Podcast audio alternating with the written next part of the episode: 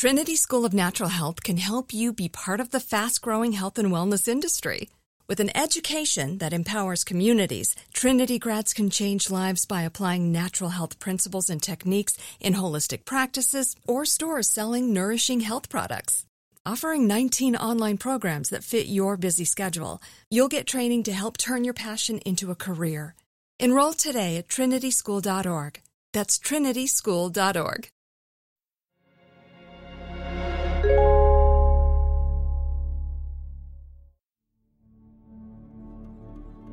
Estás escuchando Olvidadas, las muertas de Juárez, un podcast de Podimo en colaboración con iHeartMedia, producido por Harpa Studio. Olvidadas fue investigado y narrado en su versión original en inglés por Mónica Ortiz Uribe y Osvo Loshen, a cuyas investigaciones dan voz en español Sandra Romandía y Rosana Fuentes Verain, respectivamente. Advertencia. Este podcast contiene recuentos que pueden resultar perturbadores para nuestros oyentes, pero sin ellos no se puede entender esta historia a cabalidad. Les sugerimos tomar precauciones.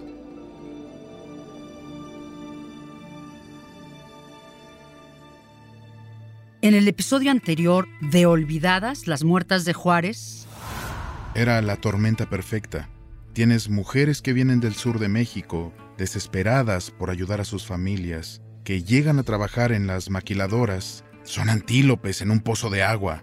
Por fin tenía un testigo que afirmaba haber estado en una de las fiestas a las que llevaban a, a tantas mujeres. No era tan fácil como decir, estos son los buenos, estos son los malos. Es que no había buenos, todos estaban metidos.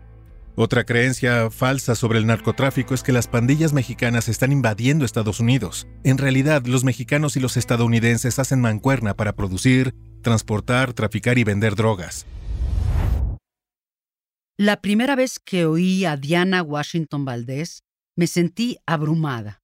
Habló por tres horas sobre cómo seleccionaban a las jóvenes para asesinarlas, de las redes de escuelas de computación que se usaba para obtener detalles de las víctimas que desaparecían en calles repletas de gente.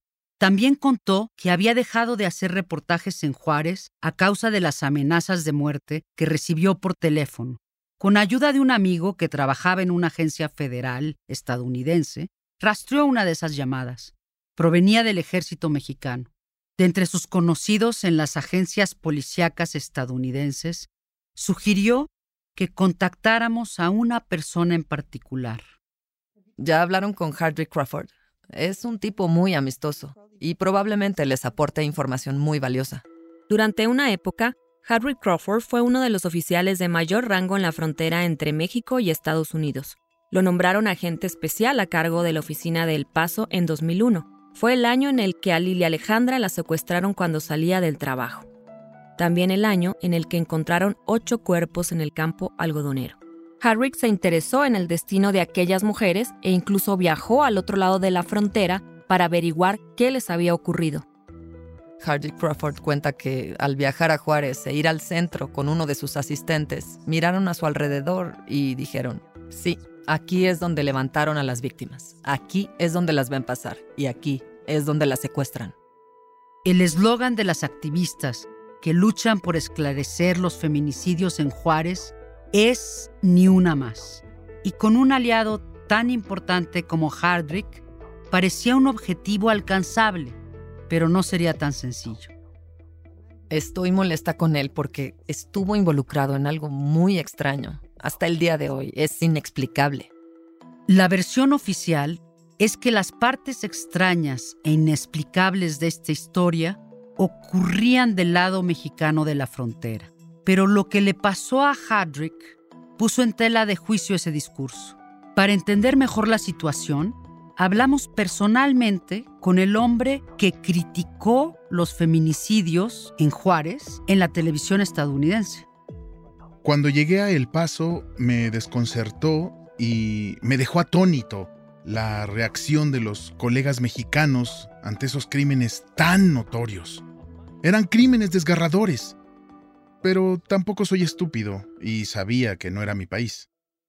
Harrick sabía que en 1999, como parte del operativo Plaza Sweep, El FBI le había ofrecido a la policía juarense ayuda para resolver los feminicidios. De hecho, fue coincidencia que el agente a cargo de esa operación, Frank Evans, hubiera sido compañero de Harrick en Cleveland, cuando ambos eran novatos. Por ende, Harrick sabía que las autoridades de Juárez eran capaces de tergiversar los hallazgos de la agencia estadounidense y atribuir los delitos a chivos expiatorios. Pero al asomarse a su ventana y ver el lugar donde asesinaban mujeres con absoluta impunidad, sintió que tenía que hacer algo al respecto.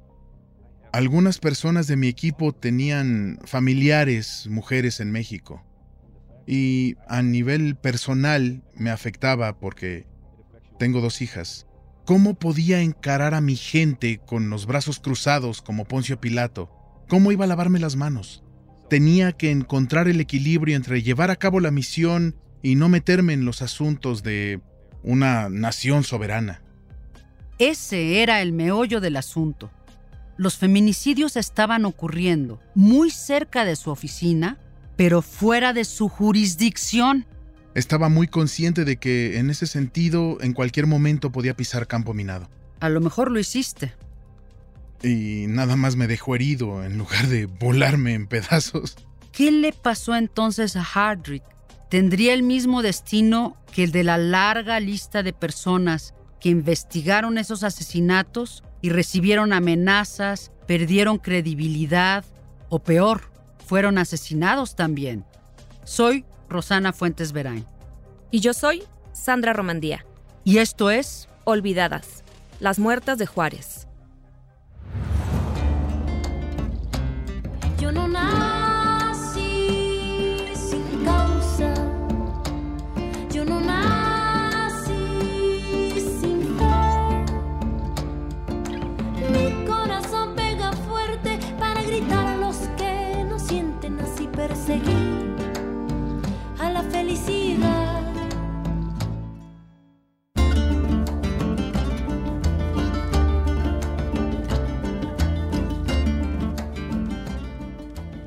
A principios de los 90, en las calles de Juárez empezaron a desaparecer mujeres que luego aparecían muertas, muchas tiradas en el desierto. Se obtuvieron confesiones forzadas y los acusados cambiaron sus declaraciones. Paula Flores no era la única madre de una víctima que creía que los verdaderos responsables seguían libres. Oscar Maines, el jefe de investigaciones forenses de Juárez, renunció después de que le pidieran que plantara evidencia contra los dos choferes acusados en el caso Campo Algodonero. Y los abogados que los defendieron, Mario Escobedo y Dante Almaraz, fueron asesinados.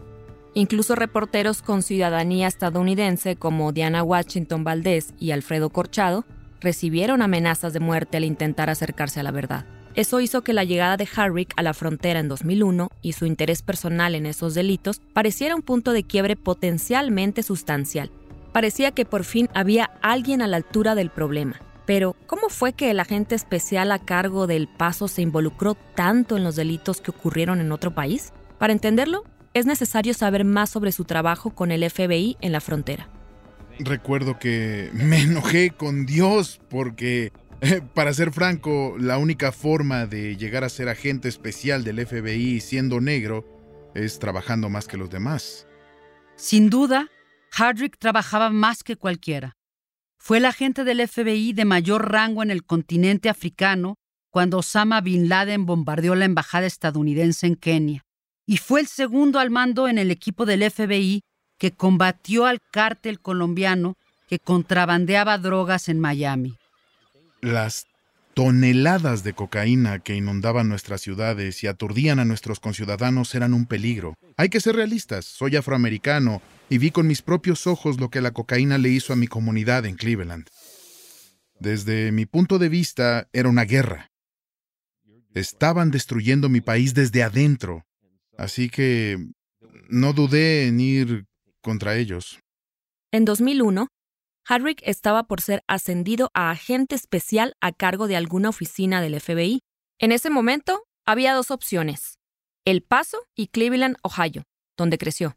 Harrick le pidió encarecidamente al subdirector del FBI que le permitieran volver a su casa. Le dije, soy un tipo de Cleveland. Y él contestó, si quieres ser agente especial a cargo de una oficina, serás un tipo de El Paso. Llamé a mi esposa y le avisé que nos mudaríamos a El Paso. La entristeció un poco, habríamos podido volver a Cleveland, pero no me dieron el puesto. Por otro lado, no hablo español, y eso me parecía muy grave.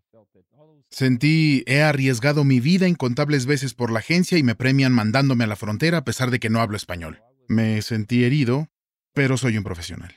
O sea, que te dieron ese trabajo por ser alguien ajeno a la vida fronteriza.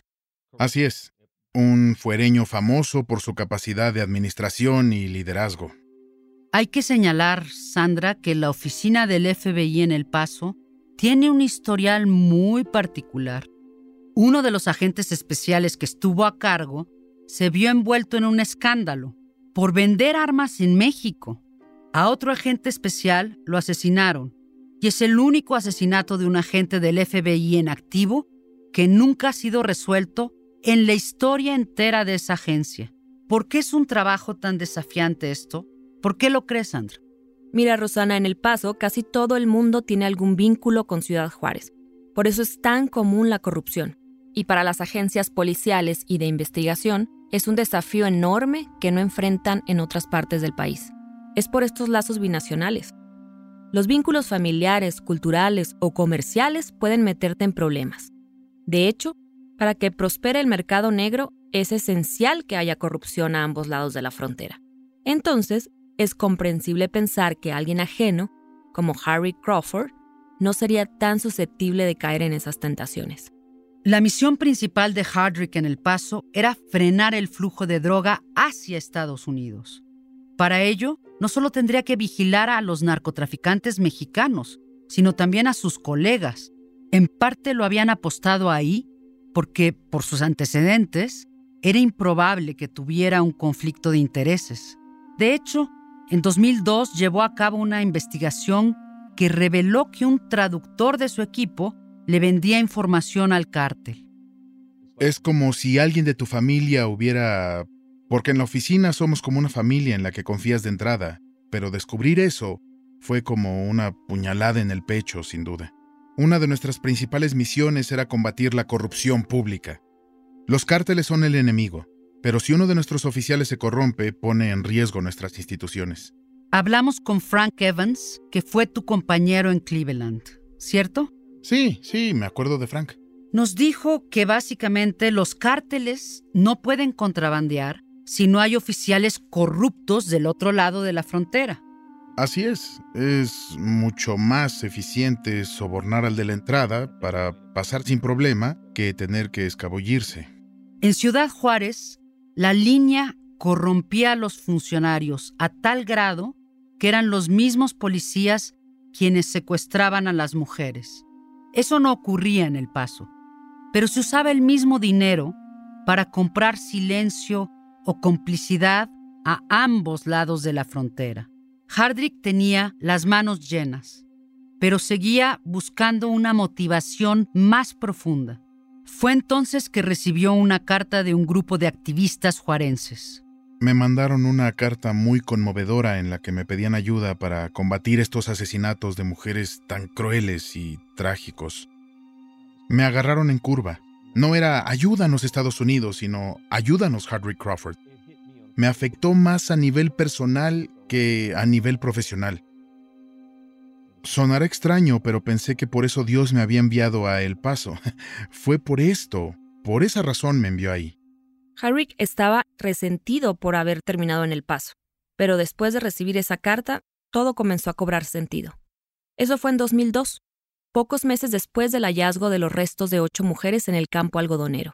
En respuesta a la carta, Harrick le ofreció a la policía de Juárez los recursos de perfilación, medicina forense y capacitación del FBI pero tenía claro que era indispensable la participación de la policía local para frenar esos asesinatos. Fue entonces cuando hizo algo inusual. Se presentó en ABC News para criticar públicamente la respuesta de las autoridades mexicanas a estos crímenes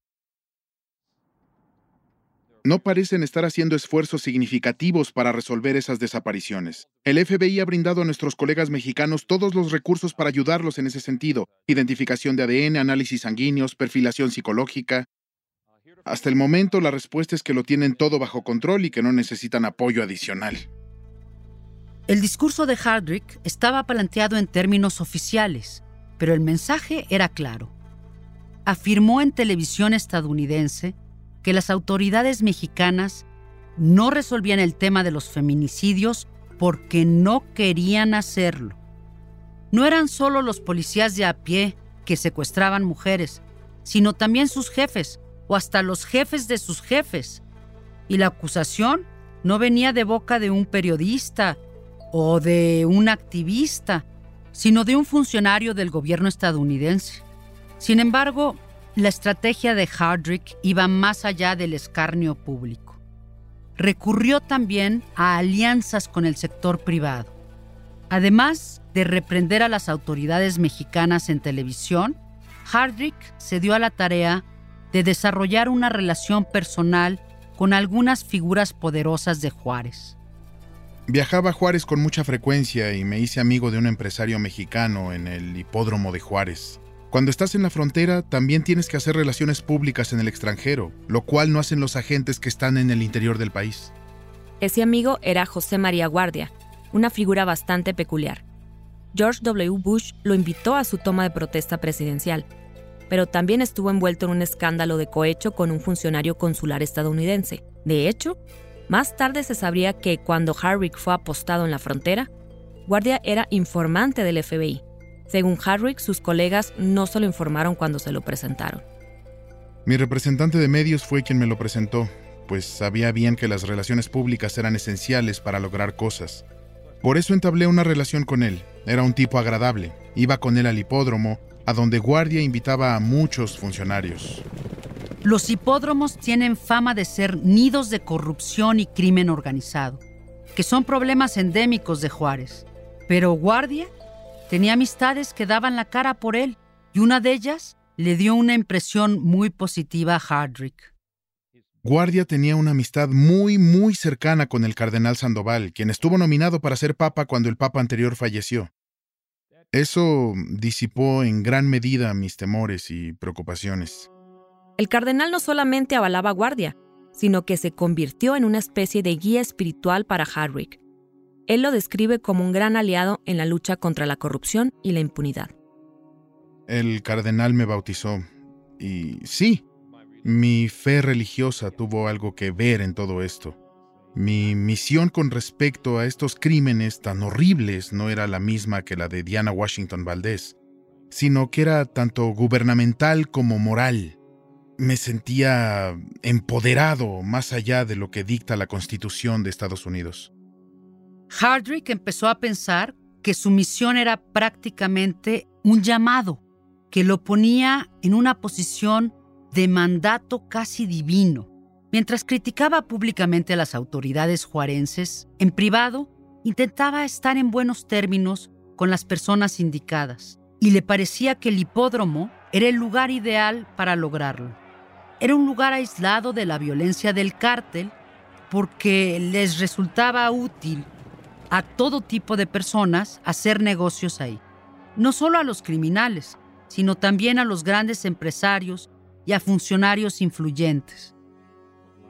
A raíz de todo el tiempo que pasaba en el hipódromo, me relacioné en términos muy amistosos con el cardenal, el alcalde de Juárez, el jefe de la policía de Juárez y hasta con el gobernador de Chihuahua.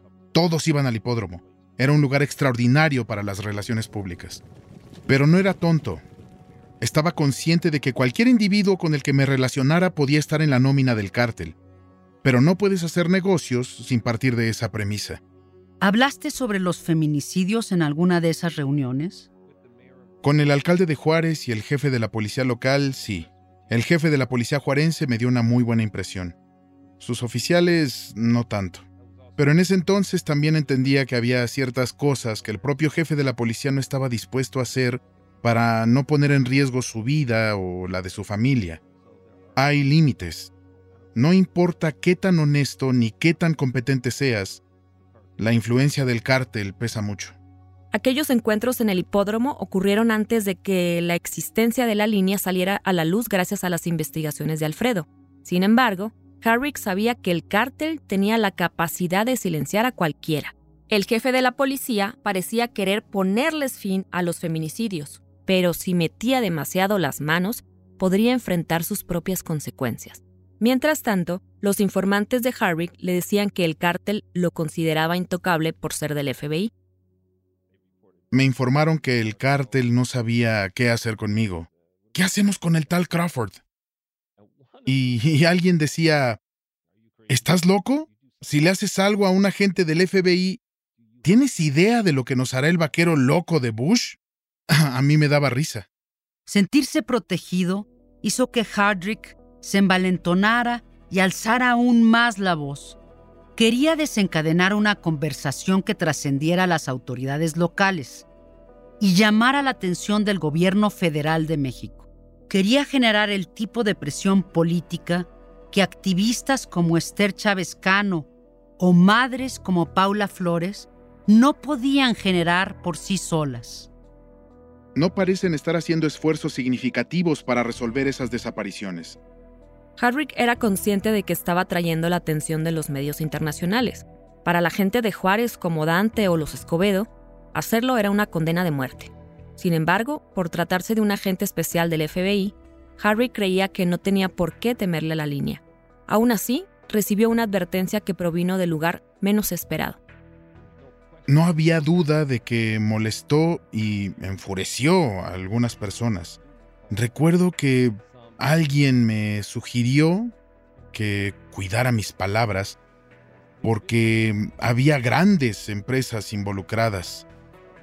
Yo le dije, ¿cómo que hay grandes empresas implicadas? eran las maquiladoras, nuestras propias empresas. Si los medios queman a las maquiladoras por los feminicidios en Juárez, porque muchas de las víctimas trabajan en las maquilas, las empresas estadounidenses quedan mal por hacer negocios ahí y te ganas enemigos de este lado de la frontera sin darte cuenta. ¿Quién te hizo esa advertencia? No me acuerdo. Fue hace 17 años. No me acuerdo, la verdad. Pero me dijeron que le bajara al tono, que lo dejara en paz, que no era mi problema. Durante la entrevista con ABC News, Hardrick no hizo una conexión explícita entre las víctimas y las maquiladoras. Sin embargo, el presentador John Quiñones sí la hizo. Durante su reportaje, hizo un recuento sustancial del último día de Claudia Yvette González, la mujer a la que la maquiladora mandó de regreso a su casa por llegar tarde. Su cuerpo fue uno de los encontrados en el campo algodonero. Era evidente que el trabajo que tenían las ponía en una situación vulnerable. Luego entrevistó a Roberto Urrea, portavoz de la Asociación de Maquilas de Juárez, y le preguntó si las fábricas tenían alguna responsabilidad en los asesinatos de tantas de sus empleadas. Esto fue lo que Urrea contestó. ¿Dónde estaban esas muchachas la última vez que las vieron? ¿Se fueron a beber? ¿Ah? ¿Se fueron de fiesta? ¿Andaban solas por calles oscuras? Urrea culpó a las víctimas, como siempre hacían las autoridades juarenses, y hacerlo en una televisora estadounidense no lo hizo quedar muy bien. Por desgracia, Harrick no recuerda el detalle clave de quién fue quien le advirtió que no hiciera quedar mal a las maquilas frente a los medios. Pero a nosotras nos remite a las advertencias que recibió Alfredo cuando empezó a indagar sobre la línea, y también a las amenazas no tan veladas que recibió Diana. Como vimos en episodios anteriores, los asesinatos de mujeres les servían a los narcotraficantes para crear lazos de lealtad y era la razón por la que tenían a la policía local en la nómina. Pero el hecho de que los negocios legítimos que solían estar en manos de socios estadounidenses también quisieran desviar la atención de los asesinatos, generaba una gran interrogante sobre su posible responsabilidad en los crímenes. Hasta ahora, las maquiladoras han ocupado una posición periférica en nuestra investigación. Sin embargo, Hardrick afirma que si no hubiera hecho aquellas denuncias, no le habrían advertido que dejara a las maquilas en paz. Me sorprende un poco que tuvieran tanta injerencia como para comunicarle un mensaje así a un agente del FBI de alto rango. ¿Qué tan poderosos eran esos intereses económicos? La industria de las maquiladoras es la columna vertebral de la economía juarense. El comercio entre México y Estados Unidos genera más de medio millón de dólares al año y millones de trabajos en Estados Unidos están ligados a ella. En Ciudad Juárez hay fábricas de empresas como Boeing, Dell, General Electric y Johnson ⁇ Johnson. Seguramente todos tenemos cosas que fueron hechas en Juárez, ya sea el cobertor de asiento de tu Ford o quizás incluso de tu Mercedes-Benz, el interior de tu lavadora, tu laptop o el juguete de tu perro. No importa si estás a cientos de kilómetros. A diario entras en contacto con cosas que fueron hechas en Juárez. Cabría explicar por qué todas esas fábricas se asentaron en Juárez. En pocas palabras, por lo barato de la mano de obra. Estas empresas ponen fábricas en Juárez para reducir costos, sobre todo el manual. Por ejemplo, el LA Times publicó un artículo extraordinario sobre Delphi, una compañía estadounidense que produce partes de autos y que alguna vez fue parte de General Motors. Delphi solía tener una planta en Warren, Ohio, donde sus empleados ganaban 30 dólares por hora. Imagínate. Con eso les alcanzaba para comprarse una casa con alberca y un buen auto. Luego mudaron la fábrica a Juárez, donde les pagaban a sus nuevos empleados un dólar por hora. Es imposible vivir ganando un dólar por hora, sin importar si vives en Juárez o en cualquier otro lugar del mundo. Es un tipo de explotación que vulnera a un gran sector de la población que es incapaz de defenderse. Por eso abusan de ellos, ya sea de un muchacho como Manuelillo que termina trabajando para las pandillas, o una joven como Sagrario a la que secuestran y asesinan brutalmente. Ambos son presa fácil. Hardrick creía que para que la gente dejara de abusar de las mujeres en Juárez, era necesario que los cotos de poderes fácticos en México se tomaran en serio los feminicidios, y su intención era usar la indignación mediática para lograr esa meta. No es un crimen que se vaya a resolver en un día. Es necesario invertir recursos en mujeres que no significan nada para la gente de las clases altas, para gente que las considera descartables. No les dan importancia. Si fueran sus hijas, la historia sería otra. Pero son muchachas pobres. Y tirar sus cuerpos de ese modo, como si fueran basura, conmociona las buenas conciencias. Según Hardrick, cuando dio esa entrevista a ABC News en 2002, la presión recaía directamente en los funcionarios del gobierno mexicano. Sin embargo, cuando recibió esa advertencia, empezó a temer que accidentalmente había pateado un panal aún más grande. No me asustó, pero me hizo frenarme. Eso fue, me hizo frenar. Pero Harrick no se detuvo por mucho tiempo. En 2003, durante una entrevista con el periódico Norte de Ciudad Juárez, describió los feminicidios como crímenes de lesa humanidad. Por un instante pareció estar a punto de sacudir el statu quo y lograr su misión. Pocos meses después de su aparición en ABC News, la oficina del FBI en El Paso recibió un fax en el que invitaban a Harrick a asistir a una reunión oficial en Juárez para hablar sobre los feminicidios. Y no, no era una reunión cualquiera. José Luis Santiago Vasconcelos, el zar antidrogas con el que se había reunido Alfredo Corchado en la Ciudad de México, asistiría también. Después de esa reunión, el entonces presidente de México, Vicente Fox, dio una conferencia en la que habló sobre la posibilidad de colaborar con el FBI para cerrar el caso de los feminicidios en Juárez de una vez por todas. Era exactamente lo que Harrick tanto había anhelado. Por fin parecía que sus esfuerzos estaban rindiendo frutos, pero su optimismo sería pasajero. A principios del 2003, Hardrick Crawford se valió de la atención mediática para presionar al gobierno mexicano. Se reunió con funcionarios de alto rango fuera de su país y puso el foco de atención en la ineptitud de las autoridades mexicanas para resolver los asesinatos. Mientras tanto, su relación con José María Guardia, el dueño del hipódromo de Juárez, dejó de ser meramente transaccional y cruzó una línea peligrosa. Guardia le ofreció a mi esposa trabajo como publirelacionista del hipódromo de Juárez para atraer más apostadores estadounidenses. Mi esposa siempre había vivido bajo mi sombra, así que pensé, oh, bien, así tendrá la oportunidad de tener un puesto ejecutivo. Por su trabajo en el FBI, Harrick y su esposa Linda habían vivido en Nairobi, Miami y finalmente en El Paso, a pesar de que ambos querían volver a Cleveland.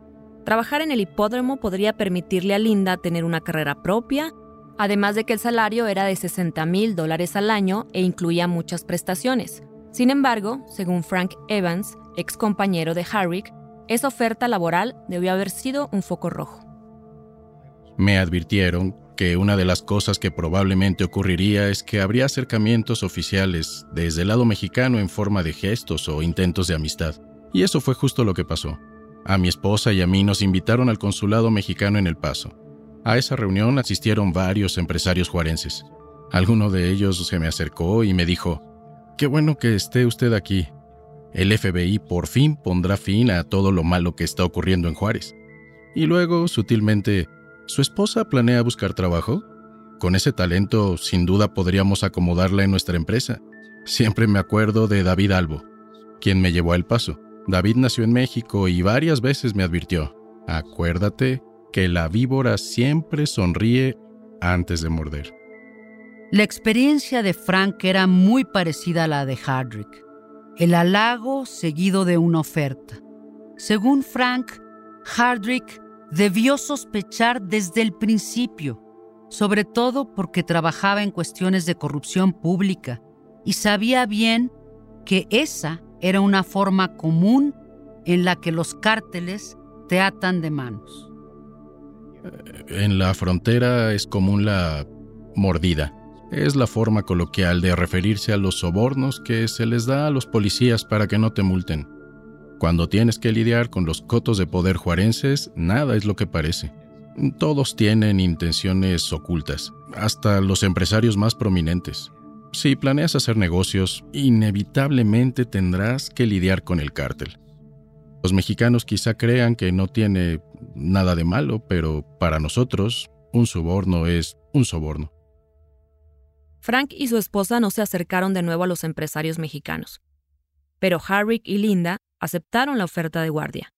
Y Frank, que siguió viviendo en El Paso después de jubilarse en el año 2000, se enteró de ello. Cuando me enteré de que su esposa entró a trabajar en el hipódromo, lo primero que pensé fue, no es cierto, no puede ser cierto. Frank conocía a Hardrick desde hacía más de una década. Habían hecho su entrenamiento en el FBI al mismo tiempo. Luego fueron compañeros. Ambos enfrentaron su primer robo de banco un día nevado en Cleveland, poco después de graduarse de la Academia del FBI. Sus carreras habían sido casi paralelas. Frank había organizado redadas contra la mafia en Ohio mientras que Harrick había combatido a los cárteles colombianos en Florida. En 1996, Frank respondió al bombardeo del Parque Olímpico en Atlanta, mientras que en 1998 Harrick respondió al bombardeo en la Embajada de Estados Unidos en Nairobi.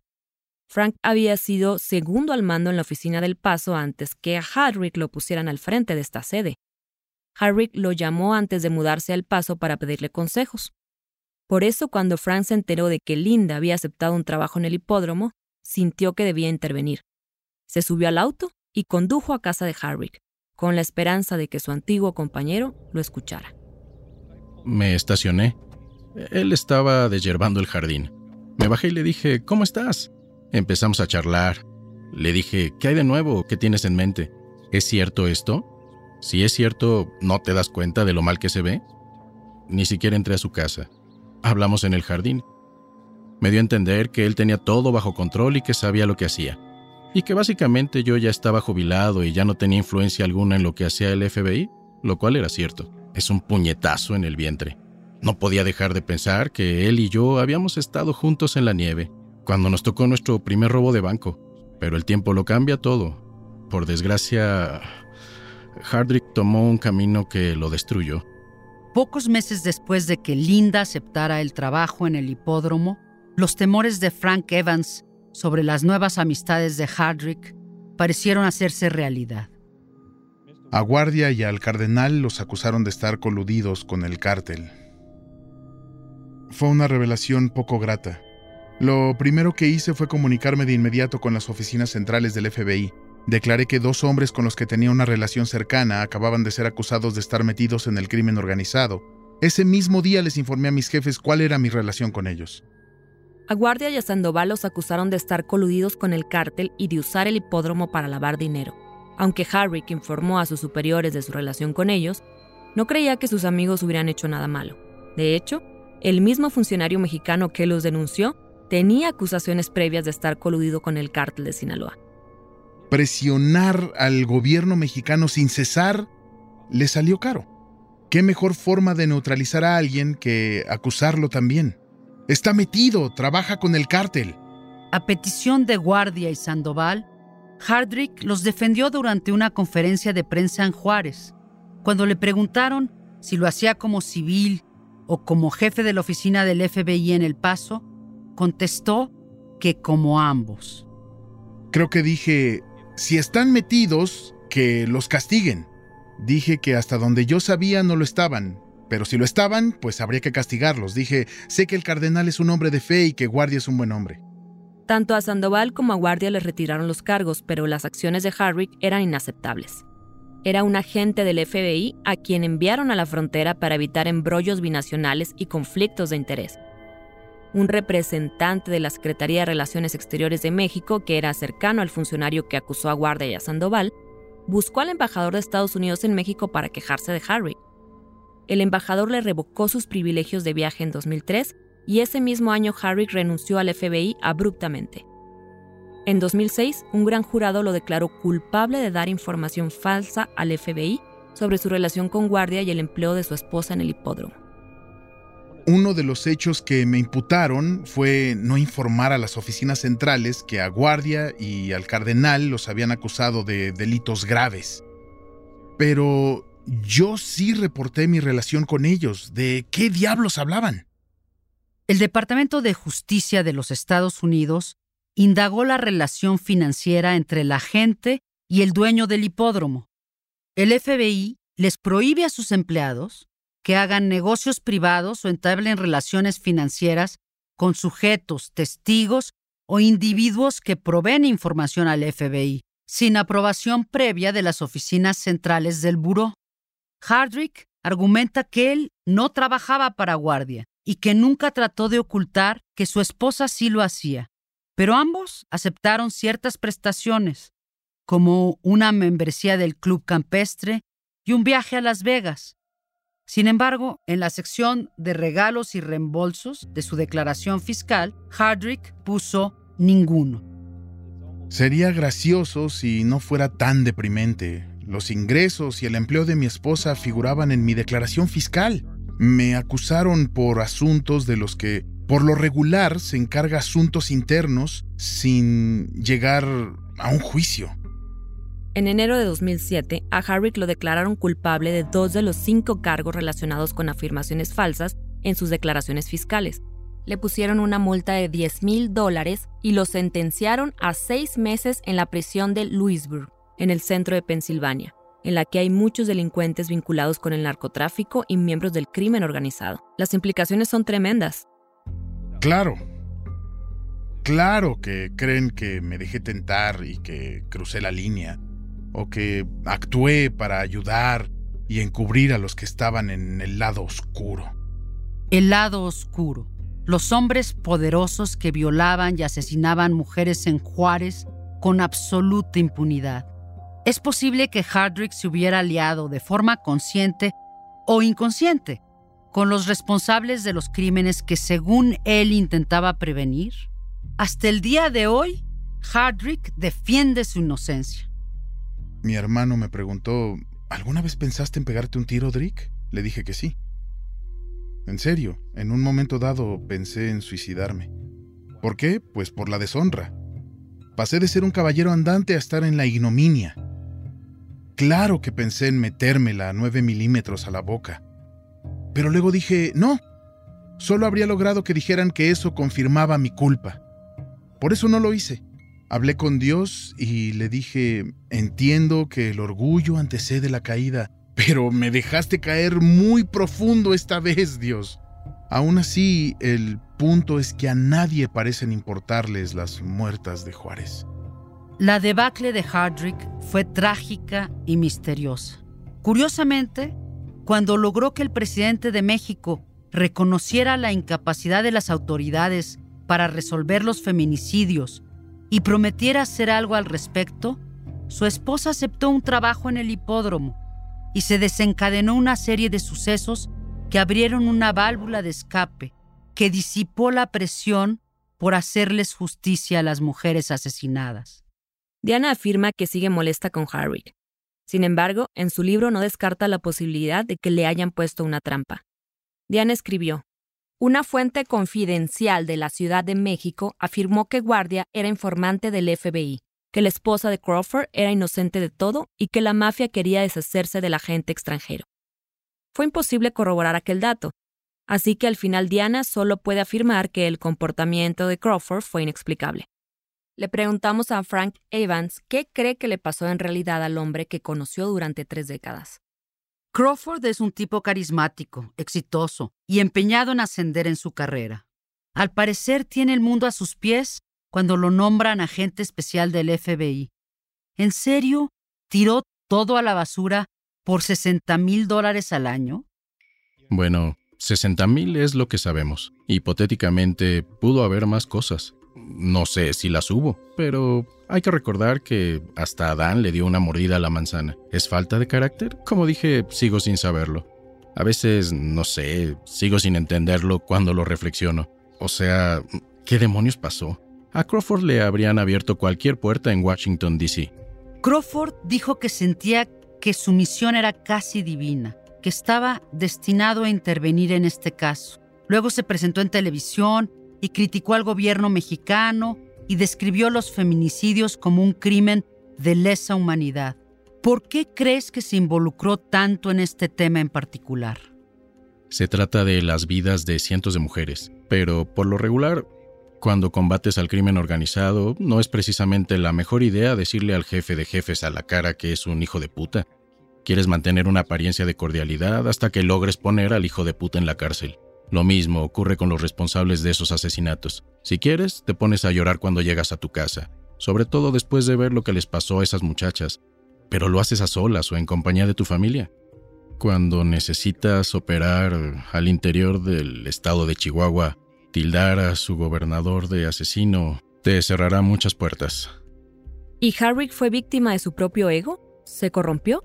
¿O más bien alguien urdió una conspiración en su contra? Es curiosa la forma en la que Harrick interpreta lo que ocurrió. Primero, le revocaron la autorización para ejercer fuera de su país. Luego lo procesaron, lo inculparon y lo encarcelaron. Aunque no recuerde quién le dio aquella advertencia después de aparecer en ABC News, no olvida sus implicaciones. Supuse que era el precio que tenía que pagar por haber hecho ciertos enemigos no soy idiota, soy un tipo bastante listo y me doy cuenta de que hay una conexión. Grandes empresas, embajador estadounidense, mexicanos, sí, lo entiendo. Si creyera conspiraciones, eh, diría que, que sí, que el Departamento de Estado y las empresas estadounidenses resintieron la atención mediática puesta sobre las maquiladoras, así que fueron con los altos mandos y les dijeron, miren, este tipo está afectando la industria de las maquilas y México no está contento, así que hay que sacrificarlo. Tan pronto Hardrick insinuó que el propio gobierno estadounidense pudo haberlo silenciado para desviar la atención de los feminicidios y proteger sus intereses comerciales, se retractó. Si creyera en teorías de conspiración diría cosas como esa, pero al final se lo achaca a un inspector general del Departamento de Justicia que seguramente dijo, al menos corrió la cabeza de un agente del FBI de alto rango. Al final, prefiero pensar que así fue. Como de costumbre, Diana tenía razón. La de Hardrick es una saga extraña e inexplicable, y es tentador ignorarla.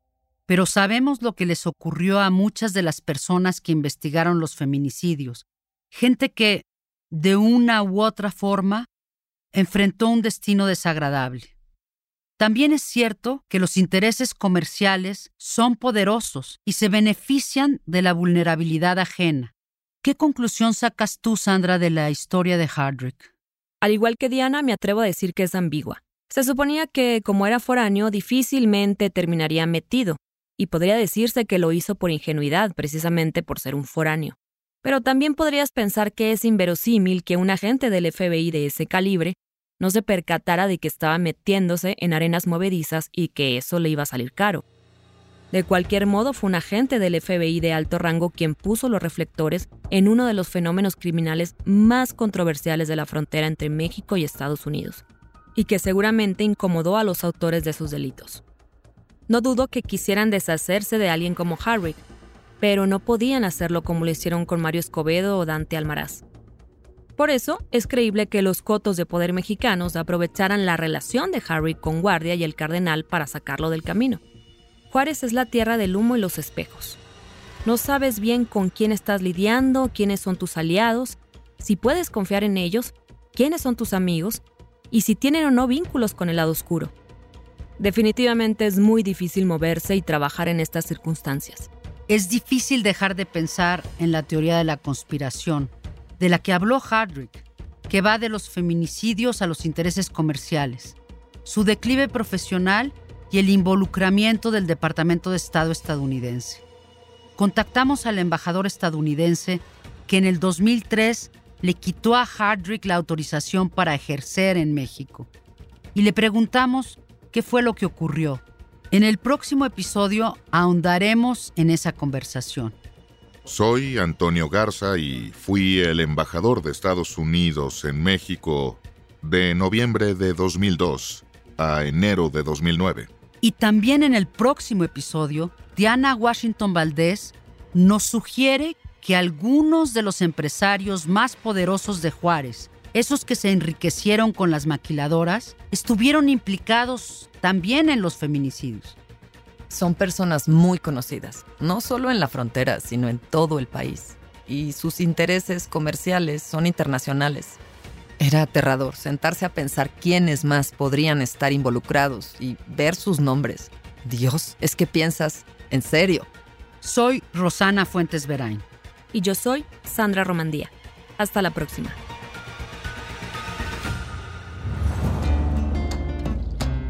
Yo no nací